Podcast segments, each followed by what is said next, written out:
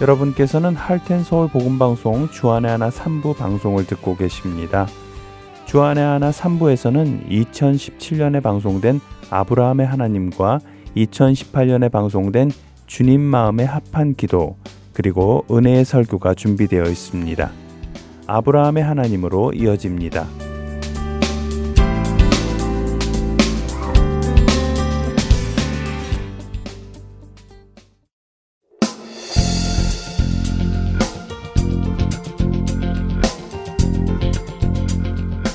애청자 여러분 안녕하세요. 아브라함을 믿음의 조상으로 빚어가시는 하나님을 만나는 시간입니다. 아브라함의 하나님 진행의 최강덕입니다. 네, 여러분 안녕하세요. 강승규입니다. 네, 지난 시간에는 참 안타까운 장면, 아브라함과 사라가 아이를 10년간이나 기다렸지만 얻지 못하고 그러자 어, 몸종 하가를 통해 임신을 하는 장면을 보았어요. 예, 그렇습니다. 그러나 그 장면이 단순히 믿음이 부족해서라고만 해버리기에는 아쉬운 부분이 많았지요. 하긴 그렇더라고요. 전에는 단지 아브라함과 사라가 왜 기다리지 못했을까 이렇게 단순하게 어, 그들이 기다리지 못함을 책망하고 말았었는데 네.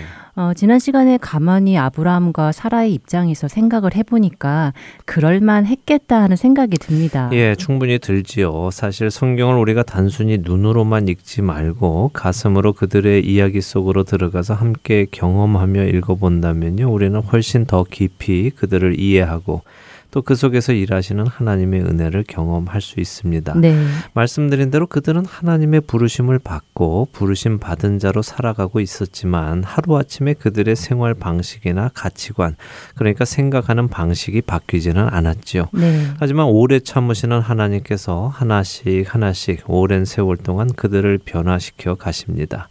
포기하지 않으시는 하나님, 또 한 번 하신 약속을 반드시 지키시는 그 하나님의 손길을 우리는 이들의 삶을 통해서 보는 것이죠.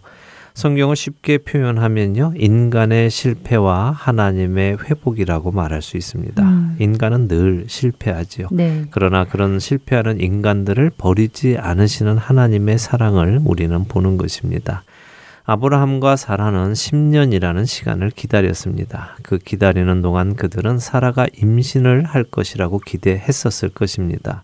그러나 그 기대처럼 임신은 되지 않았고 시간이 흘러서 10년이 되었지요. 그들의 바빌론의 문화 속에서 10년 안에 아이를 낳아주지 못하면 그 아내는 이혼을 당해도 아무런 변명을 할 수 없는 일이었습니다. 문화적으로 또 법적으로 아내는 다른 여인을 남편에게 주어서 남편이 대를 이어가도록 해주는 것이 당연했습니다. 그렇기에 사라는 자신의 몸종인 하갈을 아브라함에게 주었고 성경은 하갈이 아브라함의 아내가 되었다고 그녀에게 이샤라는 히브리 단어를 사용했습니다. 하지만 이렇게 세상의 문화를 따라서 하나님의 말씀을 거슬러 행동할 때 결코 좋지 않은 결과가 온다는 것을 우리는 배우게 되는 것이지요. 이것은 오늘을 사는 우리에게도 동일하게 적용이 됩니다. 우리 그리스도인들이 꼭 기억해야 할 일이지요. 네, 세상의 문화를 따라 하나님의 말씀을 거스를 때 우리는 결코 좋지 않은 열매를 따게 된다는 것이군요. 네. 네, 명심해야 할 것 같습니다. 예, 자 이렇게 아브라함의 어, 아기를 가지게 된 하갈 그녀가 자신이 임신한 것을 알고 여주인 곧 사라를 멸시하였다는 것까지 지난 시간에 보았습니다. 네, 그리고 멸시한다는 말이 저주라는 말과 같은 원어라고 하셨지요? 예, 맞습니다. 하나님께서 창세기 12장 3절에서 아브라함에게 너를 축복하는 자에게 내가 복을 주고 너를 저주하는 자는 내가 저주하겠다 하고 약속하실 때 사용했던 카랄이라는 단어였습니다. 네. 그렇게 하갈은 아브라함을 저주한 첫 사람이 되지요. 음. 그리고 하나님께서는 그 약속을 지키셔야 하는 것이고요. 자, 이제 오늘은 그 이후의 이야기를 함께 보도록 하지요. 창세기 16장 5절을 먼저 읽고 시작하겠습니다. 사례가 아브라함에게 이르되 내가 받는 모욕은 당신이 받아야 옳도다. 내가 나의 여종을 당신의 품에 두었거늘 그가 자기의 임신함을 알고 나를 멸시하니 당신과 나 사이에 여호와께서 판단하시기를 원하노라. 네. 네, 하갈이 사라를 멸시하니까 사라가 화가 단단히 났네요. 네. 어, 저라도 그랬을 것 같습니다. 네, 당연하겠죠. 예, 자신이 임신하지 못하는 것도 서러운데 몸종이었던 하갈이 이제는 임신을 했다고 자신을 무시하는 행동을 하니 더 서러워졌겠고 또 억울하기도 했겠죠. 네. 그렇게 사라는 이 모욕이 아브라함 당신 때문에 생긴 것이라고 책망을 합니다. 이게 무슨 말인지 조금 더 생각을 해보죠. 하갈은 지금 하갈 나름대로 사라가 임신을 10년이나 못했기 때문에 자신이 아내로 들어와서 임신을 하였고 그렇게 이제 자신이 아브라함의 아내가 되었다고 착각을 했을 것입니다. 그러게요. 당시의 문화가 아내가 10년간 임신을 못하면 이혼을 당하고 또 새 아내를 얻을 수 있는 문화였다면 그렇게 생각할 수 있었겠네요. 예, 그렇죠. 하지만 아브라함은 사라와 이혼하지 않았습니다. 네. 아브라함이 사라를 사랑했기 때문에 그렇습니다. 그렇게 사라는 여전히 아브라함의 정부인인 것입니다. 음. 하갈은 그것을 깨닫지 못했죠. 그래서 자신의 분에 넘는 행동을 한 것입니다. 사라는 이것이 아브라함이 하갈에게 필요 이상으로 잘 대해 주었기 때문이라고 책망하는 것이죠. 당신이 그런 생각을 하게끔 했으니까 저 아이가 저러는 것 아니겠습니까? 음. 내가 당신에게 대를 이으라고 했지 새 아내를 얻으라고 한 것은 아닌데 당신이 그것을 명확하게 저 아이에게 말하지 않은 것이 아닙니까? 이 문제는 하나님께서 잘 잘못을 가려 주셔야 합니다라고 말하는 것입니다. 네, 사라의 말이 옳으네요. 네, 옳습니다. 또 다시 당시 문화에 대해서 말씀을 좀 드려야겠는데요. 지난 시간에도 말씀드렸던 함무라비 법전, 당시 바빌론 지역의 법에 대해서 나눴었잖아요. 네. 그 함무라비 법전에는 지금 이 사라와 하갈과 같은 경우에 어떻게 판단해야 하는 법이 있습니다. 음. 만일 정부인이 몸종을 남편에게 주어서 몸종이 임신을 한 후에 몸종이 정부인의 권리를 주장을 하면 그것은 허락해서는 안 된다. 음. 몸종은 임신한 채로 다시 종의 자리로 보내지고 종으로서 살아가도록 한다. 대신에 이 여종은 팔지는 말도록 한다. 이렇게 되어 있습니다. 아, 종이 여주인 행세를 하면 어, 자신이 종인 것을 확실하게 알게 해주라는 것이군요. 네. 그래도 나름대로 인정이 있는 것인지 팔지는 말라고 하네요. 네, 그래도 나름 양심은 있죠. 네. 예, 종으로 노태 팔지는 말라 이렇게 음. 정해 놓았습니다. 비슷한 시기에 있었던 법전 중에는 우르남부 법전도 있는데요. 이 우르남부 법전은 하갈같이 자기 분수를 모르는 처분 소금 1리터로 그 입을 문질러주라 이렇게 되어 있기도 합니다. 어쨌든 이런 당시의 문화를 보았을 때 당시에 종이 주인 대신 임신을 하는 것은 허용이 되어 있었지만 종이 임신을 했다고 해서 주인 행세를 하는 것은 받아들여지지 않았다는 것을 알 수 있지요. 네. 그러나 주인이 이혼을 당하고 결혼을 했다면 또 다른 이야기였고요. 음. 그러니까 하갈이 잘못 이해해서 이런 일을 당하게 된 것입니다. 자, 사라가 이렇게 하갈이 자신을 멸시하는 것은 당시 문화에서 분명히 잘못된 것임에도 불구하고 당신이 치리를 제대로 하지 않으니까 이 문제에 대해서 하나님께서 판단하시기를 원한다 하고 말하는 것입니다. 이렇게 사라가 책망을 하니까 아브라함이 어떻게 대응을 합니까? 6절을 읽어 주시죠. 아브라함이 사라에게 이르되 당신의 여종은 당신의 수중에 있으니 당신의 눈에 좋을 대로 그에게 행하라 하매 사례가 하갈을 학대하였더니 하갈이 사례 앞에서 도망하였더라. 네. 음, 아브라함이 마치 사례에게 그 책임을 떠 맡기는 것 같이 느껴지네요. 예, 왠지 그런 느낌이 들죠. 네. 당신 마음대로 하시오 이렇게 책임을 떠 맡기는 것처럼 느껴집니다. 어, 하지만 책임을 떠 맡기는 것보다는요, 아브라함이 당시의 문화 속에서 아내 사라에게 몸종 하가를 주인으로서 하고 싶은 대로 하도록 허락을 해주는 것입니다. 감싸는 것이 아니고요. 어, 다시 조금 더 분명하게 말씀을 드리자면 혹시라도 아브라함이 하갈에게 사심이 있었다면요. 아브라함은 어 여보 임신도 했는데 너무 그러지 마시오. 뭐 이런 음. 식으로 하갈 편을 조금이라도 들었겠지요. 음. 그러나 아브라함은 사라에게 여전히 당신이 내 아내이고 하갈은 당신의 몸종이요. 그녀는 내 아내가 아니요라고 판결을 내려주는 것입니다. 아, 그런 의미가 담겨 있었던 것이군요. 네. 어, 그렇다면 이해가 됩니다. 책임을 넘기는 것이 아니라 여전히 당신이 나의 아내다. 당신이 이 집의 여주인이다. 이것을 확인시켜 주는 것이라면 말입니다. 예, 그렇습니다. 자, 이렇게 남편의 허락을 받은 사라는 여주인으로서 행세를 톡톡히 하지요.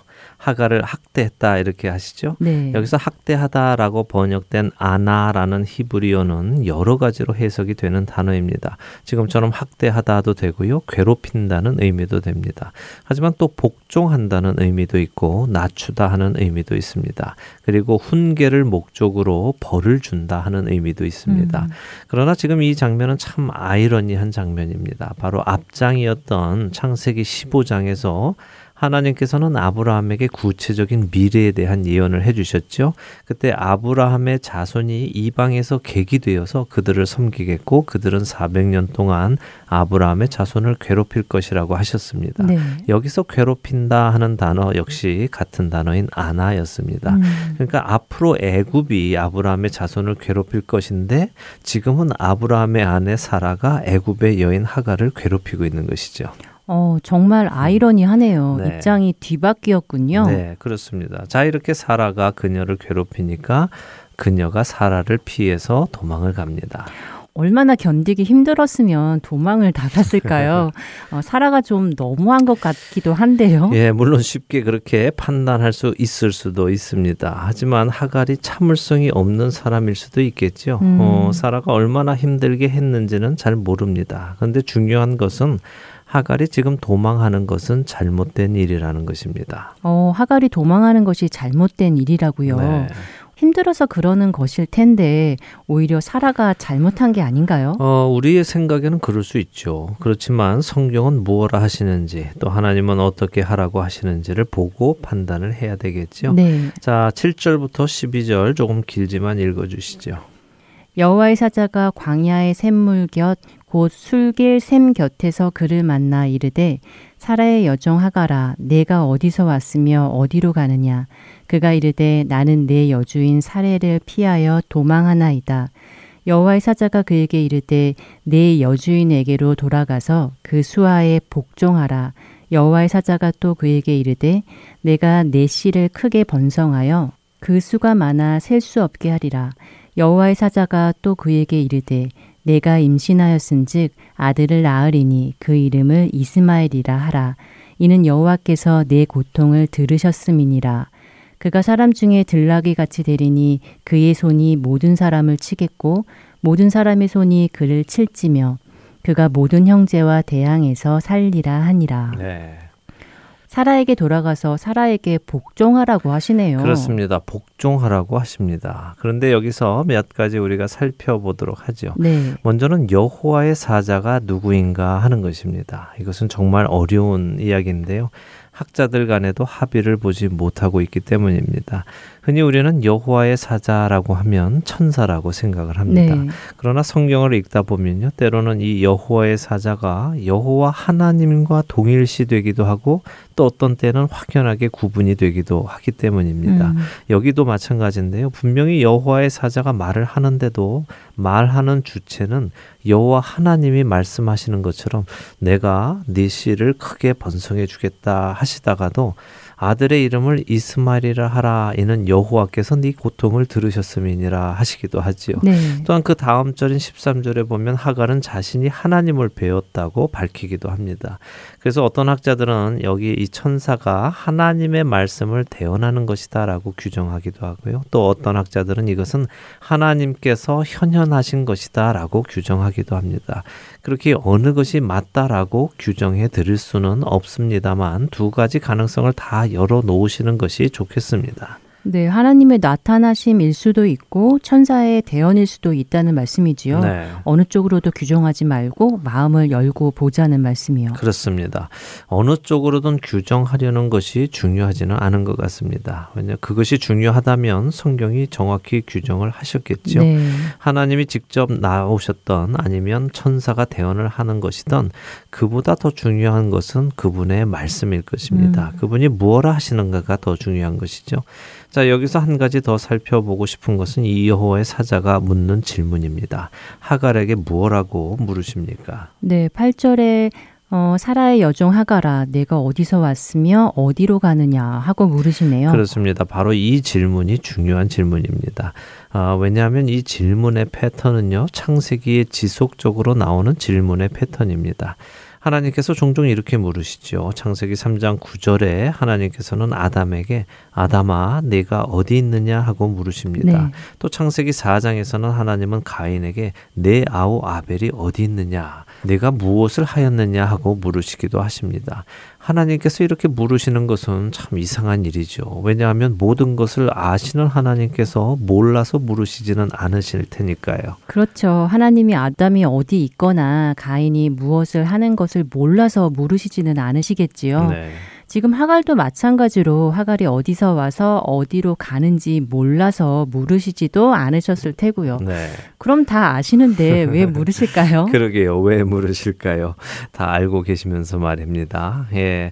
저는 하나님의 이 질문 안에는 우리로 생각해 보라 하시는 의미가 담겨 있다고 생각합니다. 그러니까 하나님께서 아담에게 아담아 네가 어디 있느냐라고 물으시는 것은 아담아 네가 왜 지금 그 자리에 있게 되었는지를 생각해 보아라 하는 의미가 있는 것이죠. 음. 가인도 마찬가지입니다. 가인아 내 아우 아벨이 어디 있느냐 네가 무엇을 하였느냐 하고 물으시는 것은 과연 어떤 일로 인하여 네가 네 아우를 죽이는 일까지 하게 되었느냐 그것을 생각해 보아라 하시는 말씀이라고 생각하십니다. 음. 그리고 우리가 하나님의 질문의 의도를 깨닫는다면 우리는 생각하게 되겠죠. 그래, 지금 내가 여기서 무엇을 하고 있는가? 내가 어쩌다가 여기까지 오게 된 것인가? 이렇게 생각을 하다 보면 우리는 우리 자신의 잘못을 깨닫게 됩니다. 어디서 무엇이 잘못되어서 내가 지금 여기 이 자리에 서게 되었는가를 깨닫게 되지요. 그때 우리는 하나님께 나의 잘못을 시인할 수 있고 고침을 받을 수 있습니다. 물론 아쉽게도 아담이나 가인은 자신들의 잘못을 하나님께 고백하지는 않았습니다. 그러나 여러분과 저는 그래서는 안 될 것입니다. 우리가 어떠한 상황에 빠지게 될 때, 특히 그 상황이 고난의 상황이 될 때, 잠시 모든 것을 내려놓고 상황을 보지 말고 주님을 바라보며 주님의 음성을 들어보시면 좋을 것입니다. 주님이 분명히 여러분에게 물으실 것입니다. 승규야, 네가 지금 어디 있느냐? 네가 무 엇을 하였느냐? 이렇게 물으시는 주님 주님의 그 음성을 들으면서 내가 지금 이 자리에 있게 된 것이 무엇 때문인지 돌이켜 생각해 보고 생각이 나거든 하나님께 잘못을 시인하고 고침을 받으면 됩니다. 네, 네가 지금 무슨 짓을 하는 거냐 하고 화내시는 목소리라기보다 우리를 고치시기 원하시는 하나님의 인자한 음성으로 들리네요. 예, 하나님의 궁극적인 목적은요, 우리로 죄에서 돌이키는 자가 되게 하시는 것입니다. 심판이 목적이 아니시죠. 네. 자, 하갈과 여호와의 사자의 대화를 다시 한번 보죠. 여호와의 사자는 이렇게 묻습니다. 하가라라고 부르지 않습니다.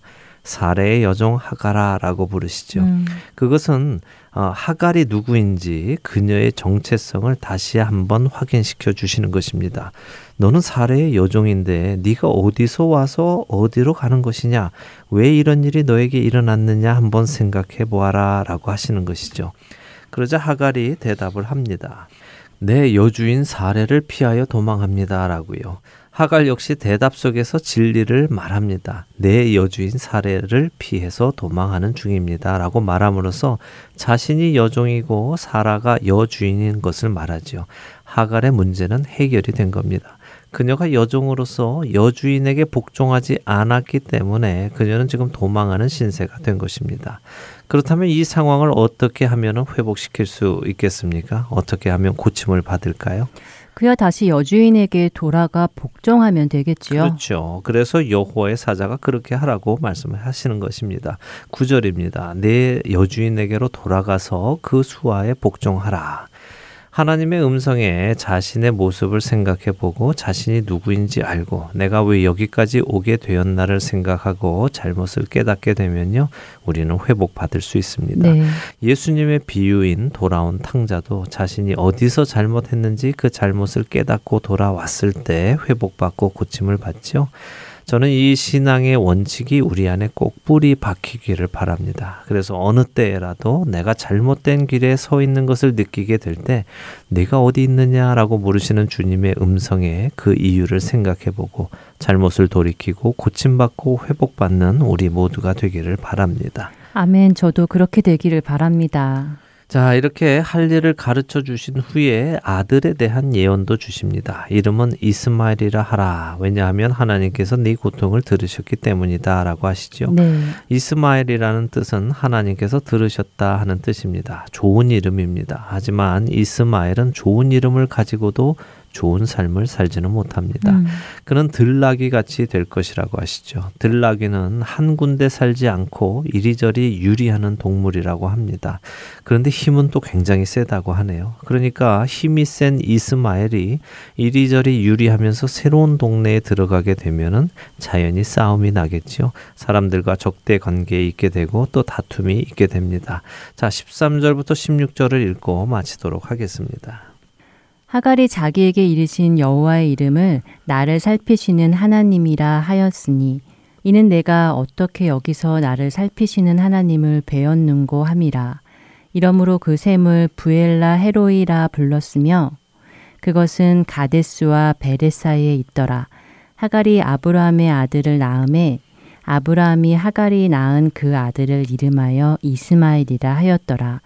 하갈이 아브라함에게 이스마엘을 낳았을 때에 아브라함이 86세였더라. 자, 하갈은 아까도 말씀드린 대로 지금 자신이 만난 여호와의 사자를 여호와라고 부릅니다. 자신이 여호와를 보았다고 말씀하죠. 자, 또한 성경 저자도 13절에 하갈에게 이르신 여호와라고 표현을 합니다. 엘로이라는 하나님의 이름이 처음 등장하는 것입니다. 자, 하갈은 하나님의 말씀을 듣고 그대로 따릅니다. 여주인에게로 돌아와서 복종하며 삽니다. 그리고 시간이 흘러서 아들을 낳지요. 아브라함의 아들입니다. 아브라함이 그 아들의 이름을 이스마엘이라고 짓습니다. 그것은 하갈이 돌아와서 자신에게 나타나신 하나님을 증거했기 때문이겠죠. 여호와의 사자가 하갈에게 그 아들의 이름을 이스마엘로 지라고 하셨는데 아브라함이 이스마엘로 지었다면 그것은 아브라함이 하갈의 이야기를 인정해 주었다는 말일 것입니다. 자, 성경은 이 일이 일어난 것이 아브라함이 86세가 되었을 때다라고 하십니다. 불과 성경으로는 15장과 16장이 한 장 차이이지만 시간으로는 10년의 시간이 지난 것이죠. 지금 아브라함이 86세면요. 이삭을 얻으려면 앞으로 얼마나 더 기다려야 할까요? 이삭은 아브라함이 100세에 얻었으니까 어, 앞으로도 14년을 더 기다려야 하네요. 네. 그러면 지금껏 기다린 것보다 더 오랜 세월을 기다려 한다는 말인데요. 어, 정말 쉽지 않은 일이지요? 그렇습니다. 하나님의 약속을 기다리는 것은 굉장한 믿음이 필요합니다. 네. 참된 믿음은 하나님의 그 약속을 믿고 끝까지 기다리는 것이죠. 음. 그래서 저는 믿음은 기다림이라고 자주 말을 합니다. 기다릴 수 있는 사람은 믿음이 있는 사람입니다. 믿음이 없으면 기다리지 못합니다. 기다리다가 불안해지기 때문이죠. 불안하다는 것은 믿지를 못하기 때문이고요. 의심이 들어와서이기 때문입니다. 어쩌면 우리들도 이 아브라함처럼 하나님의 약속을 온전히 이해하지 못해서 스스로 그 약속이 이루어지도록 무슨 일을 행하다가는 이스마엘 같은 열매를 얻게 될 것입니다. 아브라함의 모자랐던 믿음이 몇 천 년이 지난 지금까지 중동 지역에 끊임없는 분쟁이 있게 했습니다. 물론 지속적으로 말씀드리지만 아브라함의 믿음은 아직 작습니다. 경험이 부족하고 깊이까지 생각하지 못합니다. 그런 그를 하나님은 믿음의 조상으로 만들어 가시죠. 또한 우리도 그렇게 빚어 가십니다. 그러나 우리는 아브라함을 교훈 삼아야 합니다. 같은 실수를 반복할 필요는 없기 때문입니다. 우리는 이미 성경을 통해 하나님이 믿으실 만한 분이심을 압니다. 그분의 말씀은 어느 것 하나 땅에 떨어지지 않음도 압니다. 그렇게 우리는 그분의 약속 안에서 기다릴 수 있습니다. 상황이 어떻게 변해도 아무리 하나님의 약속이 이루어지지 않을 것 같이 보여도 그분의 말씀은 반드시 이루어지기 때문에 우리는 기다릴 수 있습니다. 기다림으로 참된 믿음을 증명해내는 우리 모두가 되기를 바랍니다. 네, 오늘 이야기를 들어보니 어, 믿음은 기다림이다 하는 말이 참 다가오네요. 저도 기다리지 못하고 많은 실수를 했던 생각이 떠오릅니다. 그러나 그러한 경험들을 통해 이제 더 흔들리지 않고 하나님의 약속을 기다려야겠다라는 생각이 들고요. 애청자 여러분들도 동일한 마음 들으셨으리라 생각됩니다. 한 주간 평안하시고요. 저희는 다음 주 이 시간에 다시 찾아뵙겠습니다. 안녕히 계세요. 안녕히 계십시오.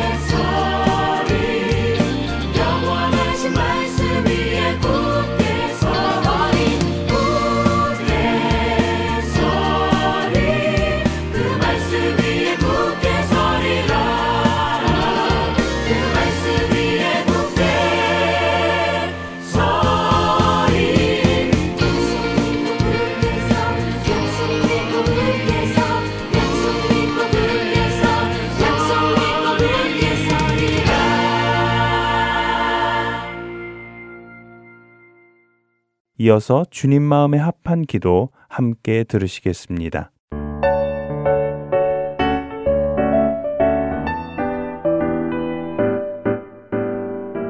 애청자 여러분 안녕하세요. 주님 마음에 합한 기도 진행의 민경훈입니다. 구하라 그리하면 너희에게 주실 것이요 찾으라 그리하면 찾아낼 것이요 문을 두드리라 그리하면 너희에게 열릴 것이니 구하는 이마다 받을 것이요 찾는 이는 찾아낼 것이요 두드리는 이에게는 열릴 것이니라 라는 예수님의 마태복음 7장 7절에서 8절의 말씀 기억하시지요? 참 많은 분들이 어려울 때 용기를 얻는 말씀이기도 합니다. 예수님의 이 말씀을 의지하여 우리가 구하고 찾고 두드리는 이유는 무엇일까요? 무엇을 기대하며 구하고 찾고 두드릴까요? 그야 물론 구하고 찾고 두드림으로 예수님께서 약속하신 대로 받고 찾아내고 열리기를 바라기 때문일 텐데요. 그런데요, 성경학자들은 예수님의 이 말씀을 통해 단순히 받고 찾아내고 열림을 경험하는 것보다 더 중요한 것이 있다고 하더라고요. 구하라, 찾으라, 두드리라 라는 말씀의 헬라어 문법은 현재 시제라고 합니다. 다시 말해 한 번 구하고 찾고 두드리는 것이 아니라 지속적으로 끊임없이 반복되는 습관적인 동작으로서의 구하고 찾고 두드리는 것을 의미한다는 것이지요. 그래서 기도는 지속적인 훈련이기도 하며 또한 인내를 필요로 하는 것이기도 한데요. 한 신학자는 예수님께서 이렇게 현재 시제를 사용하셔서 지속적으로 구하고 찾고 두드리라고 하신 이유는 하나님께서 우리와 지속적인 영적 교제를 가지기를 원하시기 때문이고 이 구하고 찾고 두드리는 과정을 통해 우리에게 인내를 가르치시기 위함이다 라고 설명하는 것을 읽어보았습니다. 결국 우리가 기도해야 하는 상황을 만드시는 하나님의 목적은 기도의 응답을 얻어내는 것이 아니라 기도와 기도 응답의 과정을 통한 하나님과의 교제라는 것이지요. 그런 설명을 듣고 생각해 보니 정말 그렇더라고요. 우리가 기도드리고 그 기도의 응답을 받는 과정을 겪는 동안에 우리는 하나님의 살아계심을 더욱 깊이 체험하게 되고 그분과의 교제에 더욱 깊이 들어가게 됩니다. 그분을 더 알아가게 되는 것이지요. 여러분도 공감하시죠? 우리의 기도를 통해 그리고 기도의 응답을 받는 과정을 통해서 하나님을 더욱 깊이 체험하고 경험하게 된 것 말입니다. 우리가 기도 응답을 받았을 때 기쁜 이유는 내가 원하는 것을 얻어냈다는 기쁨보다는 하나님께서 실제로 살아계셔서 나와 교제하고 계시다는 것에 대한 확신 때문일 것입니다. 만일 이것이 사실이라면 우리의 기도 방식이 많이 바뀔 것입니다. 받고 찾아내고 열리는 것이 목적이 아니라 그 과정을 통해 주님을 더 알아가는 것이 목적이라면 말이지요. 사실 우리 대부분의 기도는 더 많이 주시옵소서, 더 많이 이루어 주시옵소서 라며 무언가를 더 얻어내려는 모습이 많이 담겨 있기도 한데요. 그런데 혹시 여러분 중에 이와는 반대의 기도를 해보신 분 계신가요? 너무 많이 주지 마세요 라고 말입니다. 이런 기도를 하기는 쉽지 않을 텐데요. 우리 마음 안에는 조금이라도 더 받기를 원하는 마음이 있으니 말입니다. 하지만 말씀드린 대로 기도의 목적이 받는 것에 있지 않고 하나님과의 교제에 있다면 이런 기도도 가능할 것입니다. 성경의 한 인물 중 이런 기도를 드린 사람이 있습니다. 바로 야게의 아들 아굴이라는 사람의 간구입니다. 잠언 30장은 바로 이 야게의 아들 아굴의 잠언이라며 1절에 소개가 되는데요. 그러나 야게의 아들 아굴이 누구인지는 정확히 모른다고 합니다. 대부분의 학자들은 아굴이 솔로몬 시대에 지혜를 배우며 학문을 닦던 현자였다고 의견을 모으기도 하지요. 그러나 그가 누구였는지 정확히 모른다고 해도 그가 했던 기도는 남아 있습니다. 특별히 그가 했던 기도 중에서 세 구절, 잠언 30장 7절에서 9절을 여러분들과 함께 나누고 싶은데요. 제가 읽어드리겠습니다. 내가 두 가지 일을 주께 구하였사오니 내가 죽기 전에 내게 거절하지 마시옵소서. 곧 헛된 것과 거짓말을 내게서 멀리 하옵시며 나를 가난하게도 마옵시고 부하게도 마옵시고 오직 필요한 양식으로 나를 먹이시옵소서. 혹 내가 배불러서 하나님을 모른다. 여호와가 누구냐 할까 하오며 혹 내가 가난하여 도둑질하고 내 하나님의 이름을 욕되게 할까 두려워함이니이다. 잠언 30장 안에서 유일하게 등장하는 기도문으로 알려진 이 구절에서 아굴은 두 가지 일을 하나님께 구하는 것을 보게 됩니다. 그리고 자신이 구하는 이것을 거절하지 말아달라고 부탁하지요. 우리는 구할 것이 참 많은데요. 아굴은 단지 두 가지만 구합니다.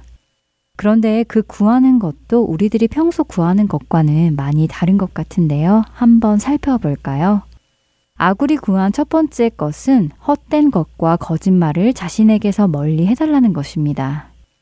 자신이 속이고 거짓말하는 사람이 되지 않도록 하나님께서 자신을 지켜주시고 도와달라는 것이지요. 사실 이런 기도, 그러니까 주님, 제가 속이는 사람이 되지 않게 해주세요. 거짓말하는 사람이 되지 않게 해주세요. 라고 간구하는 기도는 언뜻 생각해보면 쉬워 보이기도 합니다. 단순히 하나님, 제가 거짓말하지 않는 사람이 되게 해주세요. 라고 생각 없이 매일같이 습관처럼 드릴 수 있는 기도인 것처럼 느껴지지요. 하지만 실제 우리 삶 속에서 생각해 보면 이런 기도는 쉽게 나오는 기도는 아닌 것 같은데요. 예를 들어 볼까요? 만일 여러분이 하나님께서 원하지 않으시는 불의한 그 어떤 일을 하려고 마음을 먹었다고 생각해 보겠습니다. 그것을 얻기 위해서는 거짓말을 해야 하는 사실을 알고 있습니다. 우리에게는 누구나 이런 경험이 있을 텐데요.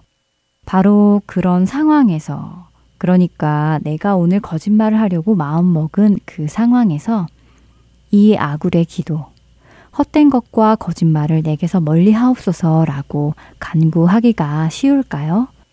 그렇지 않습니다. 대부분의 우리는 하나님께서 기뻐하지 않으시는 일을 하려고 마음을 먹으면 하나님과의 교제를 잠시 멀리 합니다.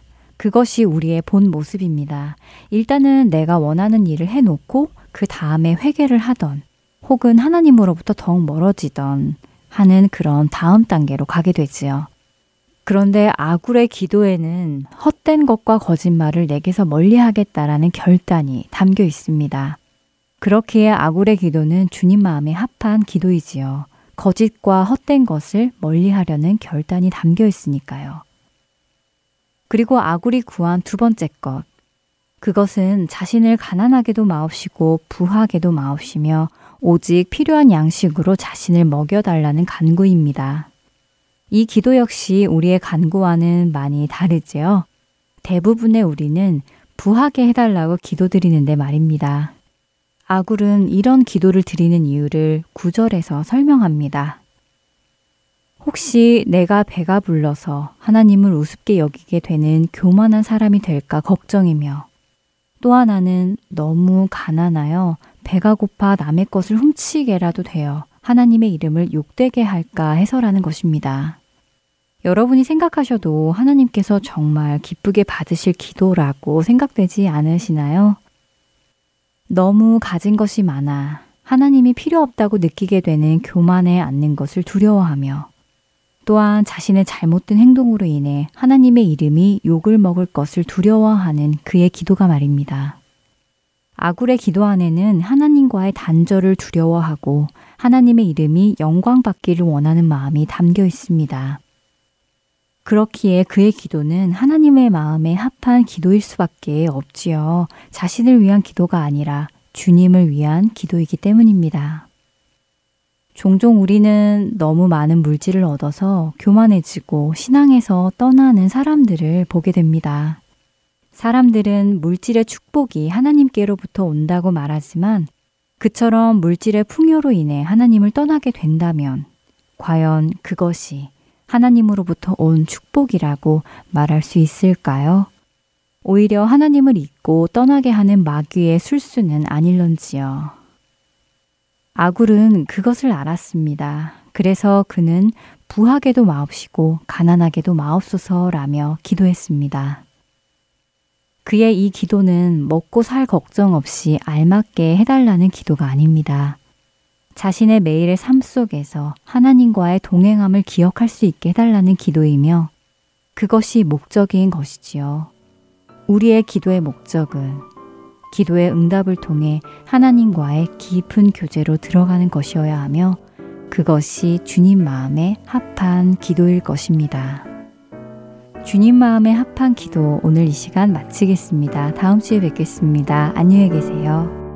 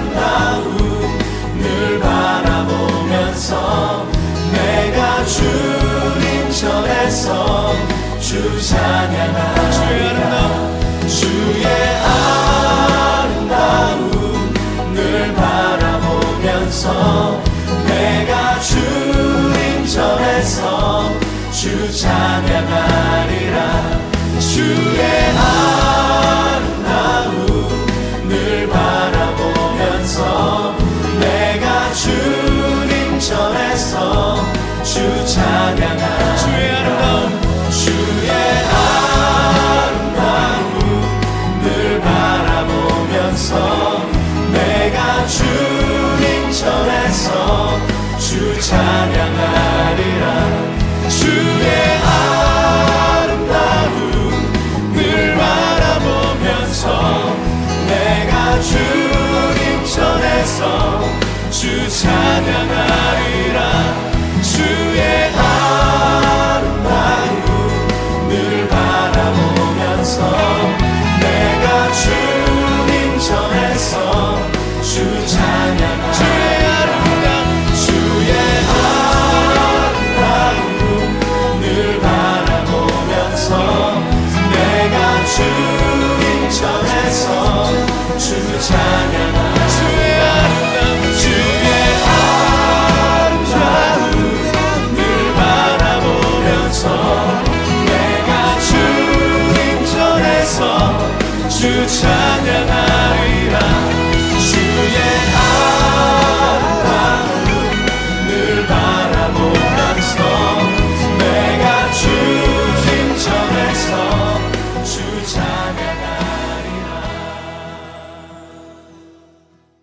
은혜의 설교 말씀으로 이어드립니다. 오늘은 경기도 성남시 선안 목자교회 유기성 목사님께서 고린도전서 1장 18절을 본문으로 십자가의 능력, 십자가의 영광이라는 제목의 말씀 전해 주십니다. 은혜의 시간 되시기 바랍니다.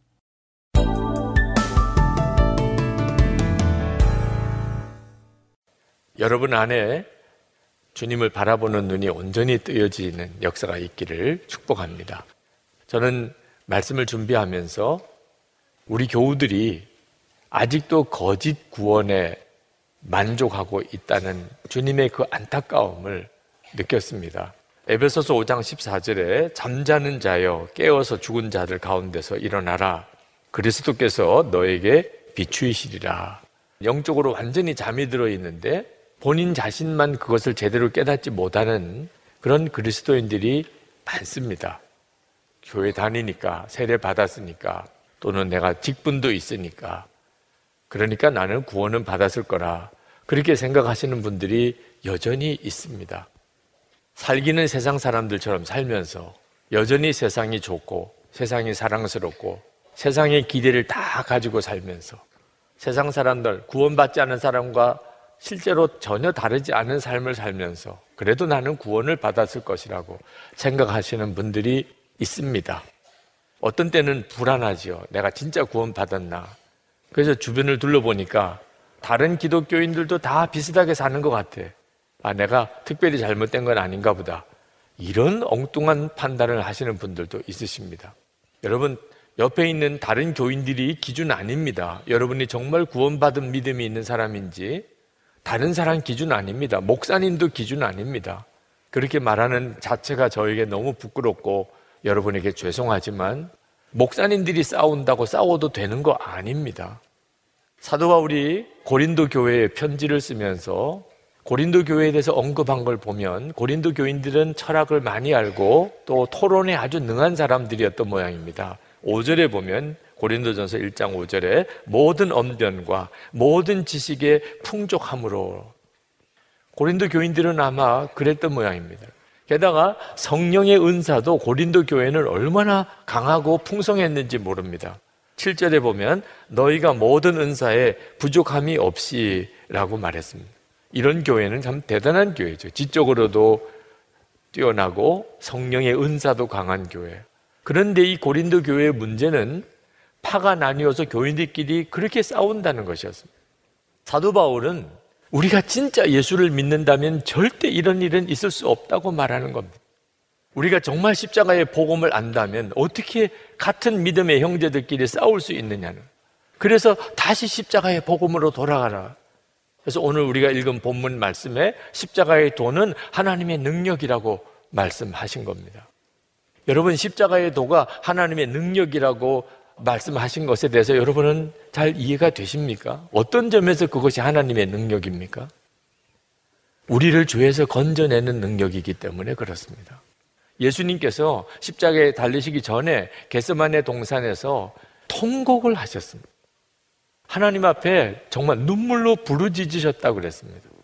히브리서 5장 7절에 예수께서 육신으로 세상에 계실 때에 자기를 죽음에서 구원하실 수 있는 분께 큰 부르짖음과 많은 눈물로써 기도와 탄원을 올리셨습니다. 왜 그러셨을까요? 왜 예수님이 부르짖으시면서 울고 통곡하셨을까요? 우리를 죄에서 건져내셔야 하겠기 때문에 그랬습니다.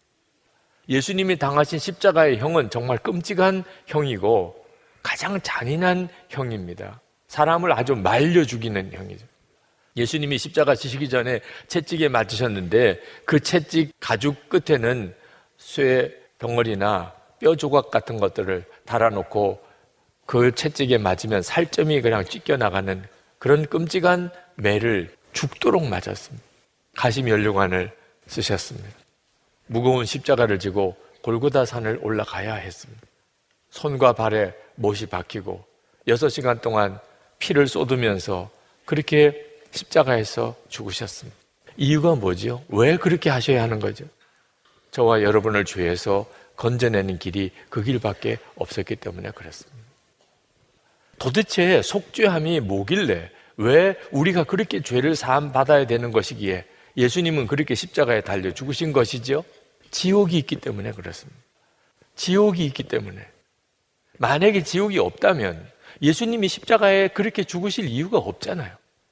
만약에 지옥이 없다면 그걸 모르고 그냥 죽었다 하더라도 큰 문제 없습니다. 그죠? 지옥이 없는 걸. 뭐. 만약에 천국도 없고 지옥도 없다면 그래서 죽으면 진짜 다 끝이라면 더욱이 예수님이 십자가 지실 이유가 없는 거죠. 그렇게 통곡하고 우시면서 그렇게 곧 끔찍한 고통을 당하시면서 예수님이 십자가에 왜 달려 죽으셔야 하는 겁니까? 지옥이 있으니까. 지옥에는 가지 말아야 하니까. 사람들이 다 지옥에 갈 수밖에 없는 그런 죄인이니까. 예수님께서 십자가에 그렇게 달리신 거죠. 한국교회가 1907년에 강력한 성령의 역사로 부흥이 시작이 됐습니다. 그 한국교회의 부흥은 바로 그 전에 1906년에 인도 카이시 지방에서 일어난 부흥의 연속이었습니다. 한국에 와 있던 선교사님들이 인도 카이시 지방에 부흥이 일어났다는 소식을 듣고 한국에도 이런 역사가 일어나게 해달라고 간절히 기도하기 시작을 했었습니다. 그때 인도 카시 지방에 일어났던 부흥의 레이놀즈 선교사라는 분이 기록한 것을 보면 이런 기록이 나옵니다. 어른들이 하나님의 은혜를 체험했다는 소식을 들은 어린 아이들이 자기들끼리 모여서 기도하던 중 성령의 감화로 심판주로서의 하나님을 만나게 되었습니다. 그 아이들은 지옥불을 실감하고 두려움에 떨면서 모두 예수님께로 피하자며 기도에 더욱 힘썼습니다. 아이들이 물밀듯 밀려오는 예수님의 사랑을 경험하고 흐느껴 울음을 그치지 않자 어른들이 이유를 물었습니다. 그러자 그들은 십자가의 예수님은 우리를 많이 사랑하셨는데 우리들의 마음 속에는 예수님을 사랑하는 마음이 없어요. 그래서 가슴 아파요. 라고 대답했습니다. 정말 알아야 하는데 모르고 사는 것이 있습니다. 사람들이. 그게 지옥의 존재입니다. 부흥이 임했다는 말은 영안이 열려서 지옥에 대한 눈이 뜨였고 하나님의 살아계신과 그리고 예수님의 십자가가 왜 필요한지를 알게 되었다는 뜻이죠. 지옥이 있음을 깨달은 사람에게는 예수님의 이 속죄의 은혜, 십자가의 속죄의 은혜가 가장 큰 복임을 압니다. 시편 32편 1절에 허물의 사함을 받고 그 죄의 가리움을 받은 자는 복이 있도다. 아멘입니다. 저와 여러분이 받은 엄청난 복입니다. 증상이 작아도 아주 절망적인 것들이 있습니다. 예를 들면 에이즈 같은 건.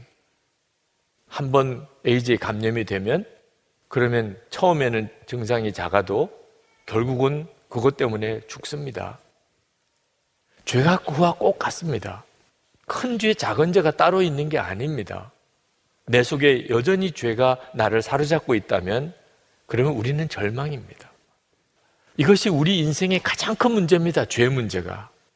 만약 여러분이 30일밖에 살 날이 없다면 여러분에게 있어서 무엇이 문제겠습니까? 30일 있으면 죽습니다. 무슨 음식이 문제겠습니까? 좋은 집이 문제겠습니까? 무슨 옷이 문제겠습니까? 뭘 성공에 대해서가 여러분의 관심이 되겠습니까? 죄 문제밖에 없습니다. 이제 하나님 앞에 어떻게 설 건가?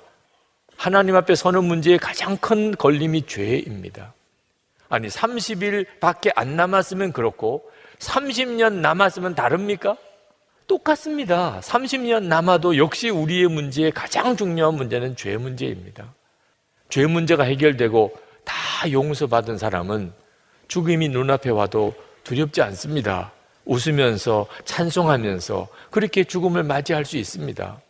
그런데 죄 문제가 해결되지 않은 사람은 죽음 앞에서 그는 두려워 견딜 수가 없습니다.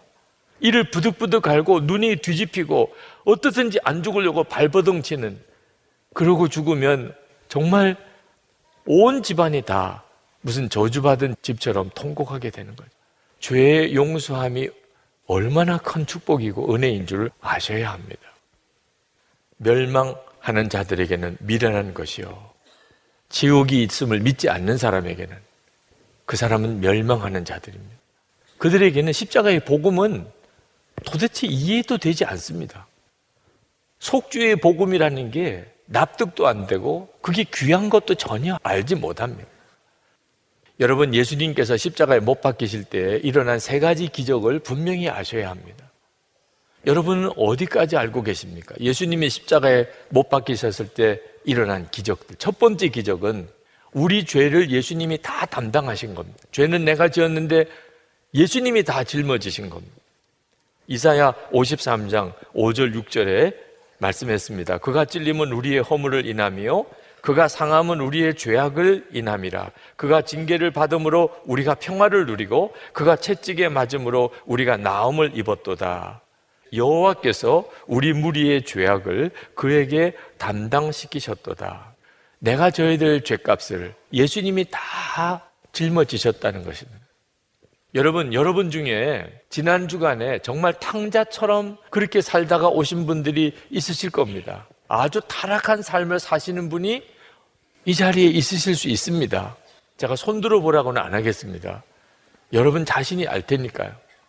내가 오늘 이렇게 교회 와서 예배는 드리지만 내가 실제로 살기는 너무 비참하게, 너무 부끄럽게 살고 있어.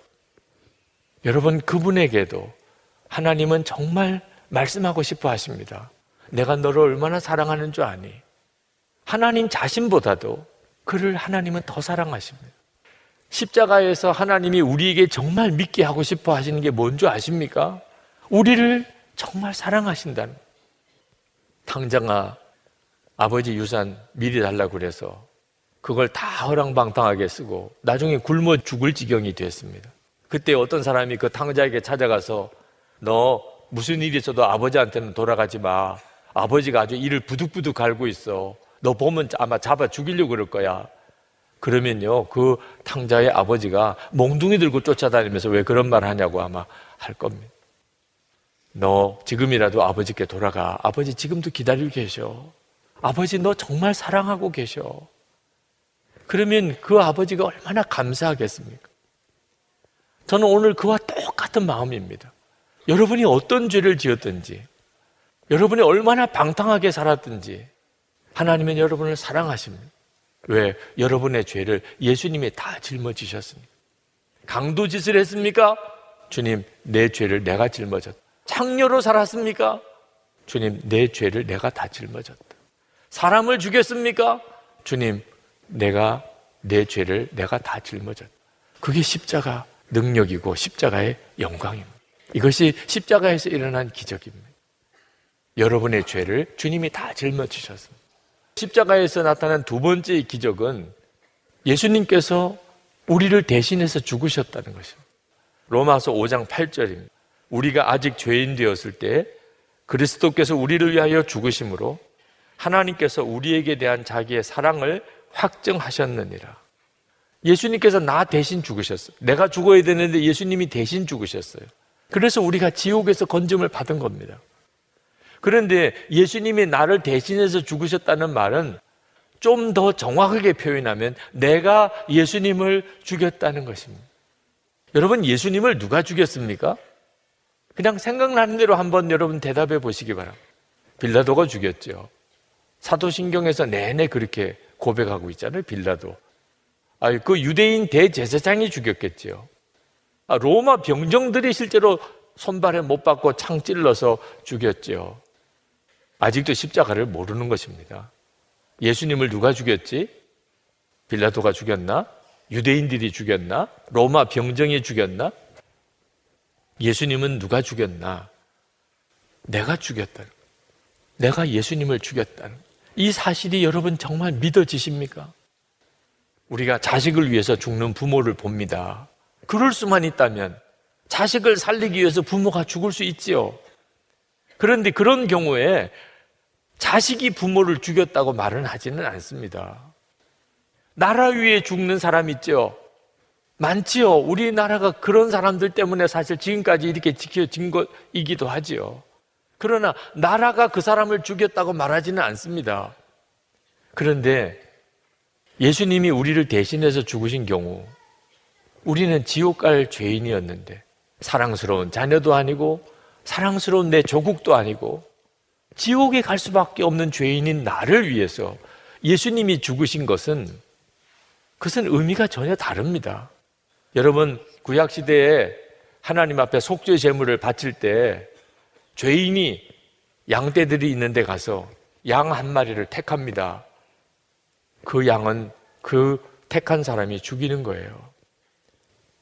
그래서 속죄 제사가 되는 겁니다. 예수님이 누구십니까? 우리의 속죄 제물. 어린 양. 우리를 위해 하나님 앞에 속죄 제물이 되신 하나님의 어린 양. 그렇다면 예수님은 누가 죽인 겁니까? 내가 죽인 거죠. 그 사실이 분명히 깨달아지는 순간에 우리의 삶은 완전히 뒤집어집니다. 구세군의 창시자였던 윌리엄 불스가 그가 청년 시절에 이미 예수를 믿었습니다. 십자가의 속죄의 은혜도 알고 있었어요. 그렇지만 그는 온전히 거듭난 삶을 살지는 않았습니다. 근데 어느 날 꿈을 꾸었습니다. 꿈에 예수님이 골고다 십자가에 매달려 계시는 것이 보였습니다.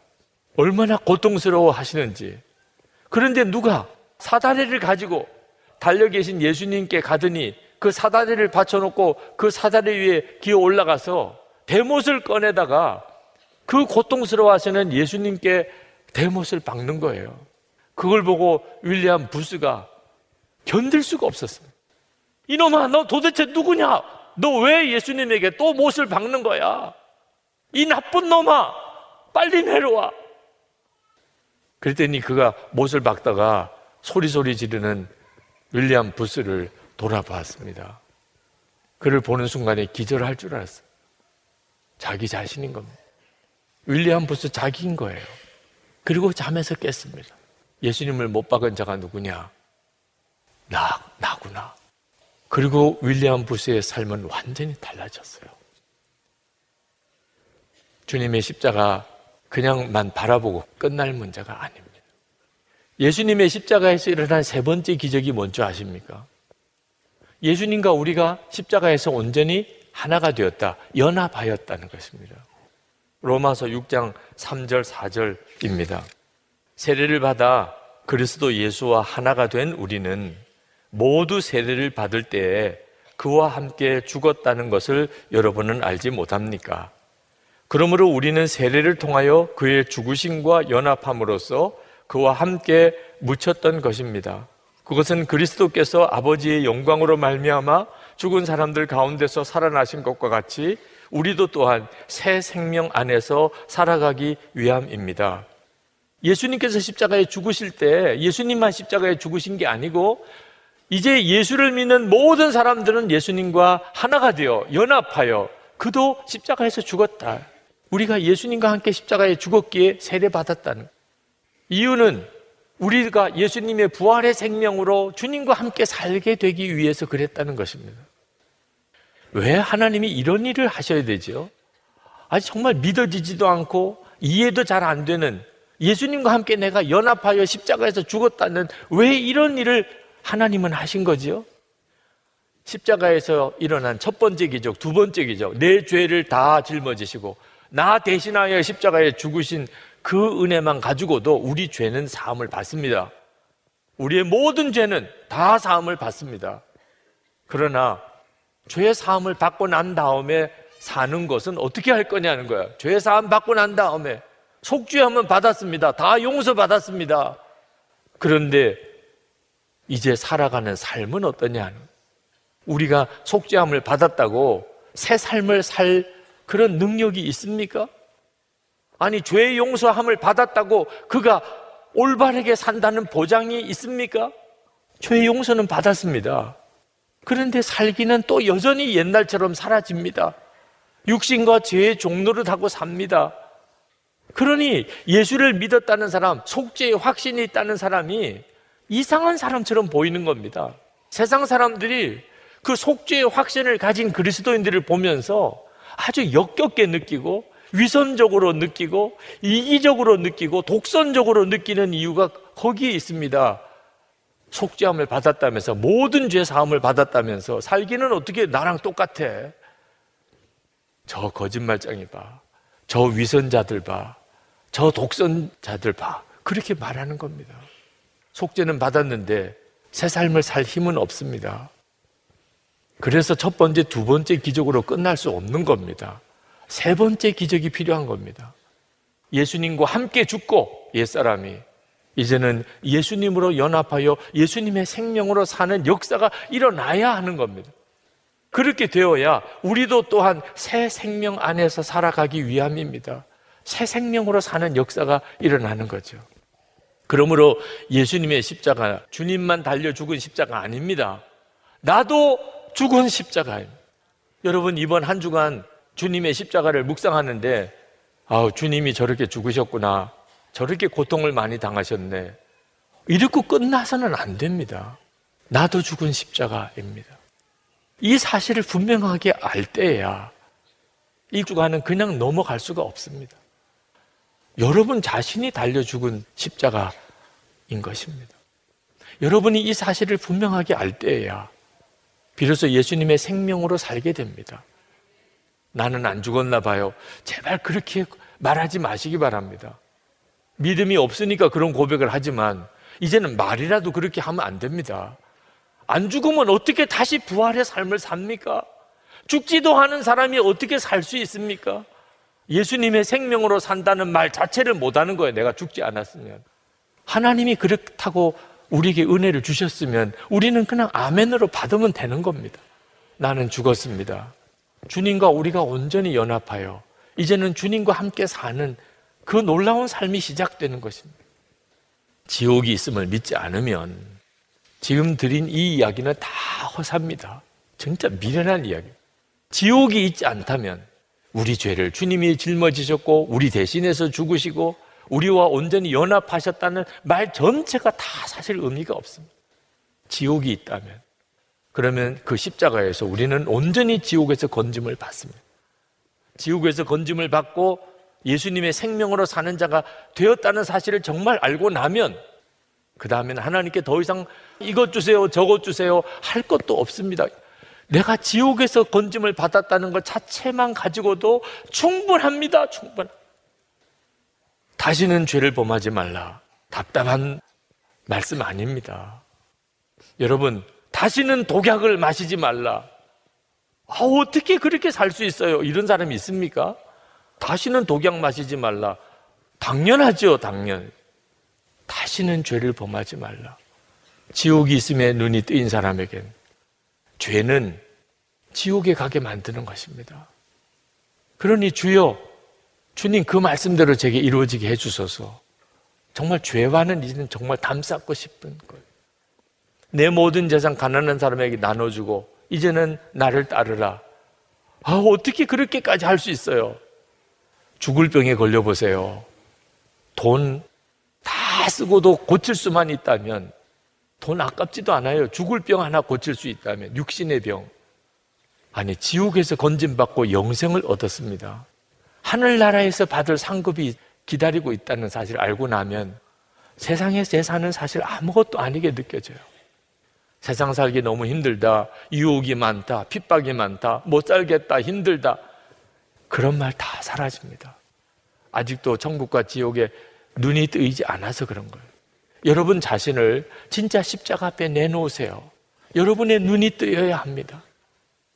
제가 어느 부흥회 갔더니 그 부흥회 때 어느 남자 집사님이 간증을 하시는데 장로님 아들이시더라고. 40대 아주 젊은 집사님인데 이 집사님이 얼마나 신앙이 뜨거운지 아버지 장로님의 신앙이 마땅치가 않아요. 마음이 안 들어요. 그래서 서점에 가서 천국 지옥에 대한 간증책을 사다가 아버지 이거 좀 읽으세요. 아버지는 확신이 없는 사람 같습니다. 그랬던 사람. 부흥회 때, 아, 우리 아내가 변화돼야 되 이번에 내 아내가 좀 변화되게 해주세요.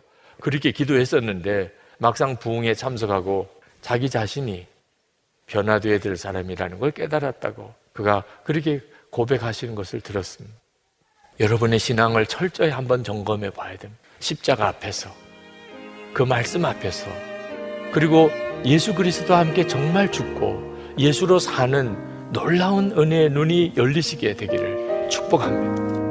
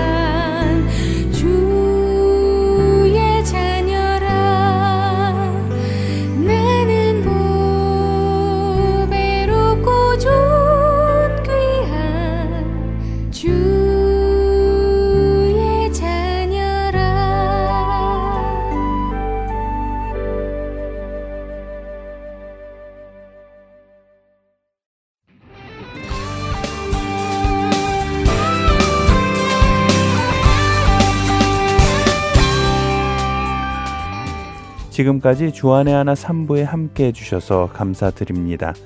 다른 방송들을 더 듣고 싶으신 분들은 홈페이지 www.heartandsoul.org에서 특별 방송을 클릭하셔서 들으실 수 있습니다.